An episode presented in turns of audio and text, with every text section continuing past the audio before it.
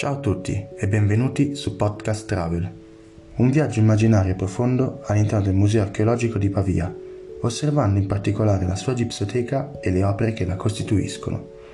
L'arte è un nostro riflesso e in un mondo così caotico può essere la giusta bussola per ritrovare dei valori ormai persi.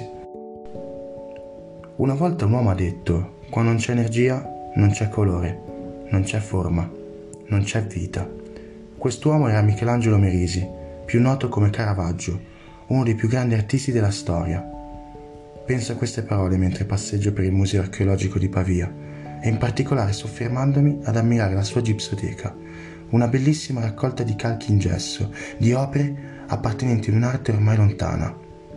Osservando rimango affascinato dalla capacità della luce di sapere esaltare i più piccoli dettagli e della destrezza delle ombre nel sapere donare profondità a ogni singolo sguardo.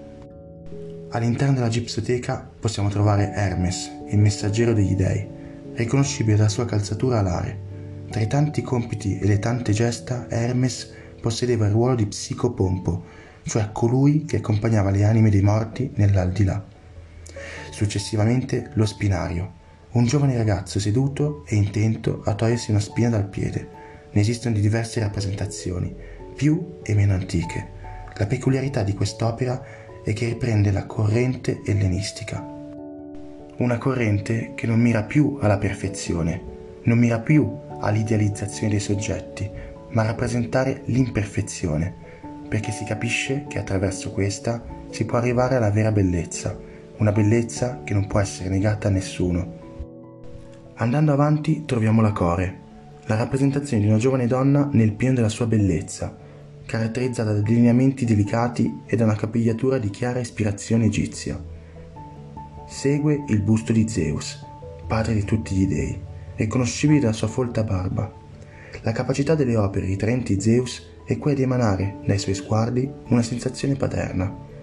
Un padre severo ma corretto, pretenzioso ma nobile, punitivo ma anche amorevole. La cultura dell'antica Grecia credeva ci fosse la sua rabbia dietro i temporali, esplicitata attraverso il lancio dei suoi fulmini. E infine troviamo Apollo, in particolare l'Apollo Sauroctono, una particolare rappresentazione della divinità intenta a uccidere con uno stiletto una lucertola che si arrampica su un albero. E qui mi soffermo, immobile, in silenzio. Osservo l'opera attentamente, come se da un momento all'altro potesse mandare qualche segnale di vita lo stomaco che si allarga e si stringe a causa del respiro, o magari sentire il suono del suo cuore incastonato nel gesso. Mi lascio trasportare da idee di un possibile confronto, quello tra l'Apollo Sauroctono e l'Apollo e Daphne di Bernini.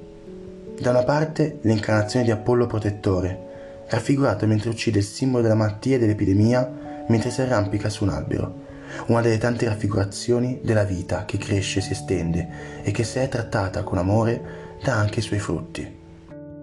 Abbiamo un Apollo e Febo che nell'antica Grecia indica una particolare classe di giovani, idonei al servizio di leva, con una postura morbida e rilassata grazie all'albero che funge d'appoggio, abbandonando così le precedenti impostazioni artistiche. La giovane figura viene ripresa in un momento di gioco, un momento che nessuno scultore aveva mai attribuito ad un essere divino, ma che ci aiuta ad evidenziare la sua infantile innocenza. Dall'altra parte l'Apollo e Daphne di Bernini, che con maestria riprende un particolare momento, quello in cui la divinità, accecata dai suoi sentimenti provocati da una freccia di Cupido, cerca di afferrare la ninfa Daphne, che disperata chiede aiuto agli dei e questi, in un atto di compassione, la trasformano in un bellissimo albero di alloro da una parte il giovane Dio, incarnato come il protettore del male, il Dio della luce, il Dio che difende gli uomini dai pericoli della terra. Dall'altra un Dio più adulto, ma anche più immaturo, vanitoso, più vicino agli errori e sbagli umani. Questo è il potere dell'arte, il potere di spronarci, migliorarci di fronte a personaggi eroici e divini ma allo stesso tempo farci sentire così umani di fronte agli errori e alle sofferenze di questi ultimi.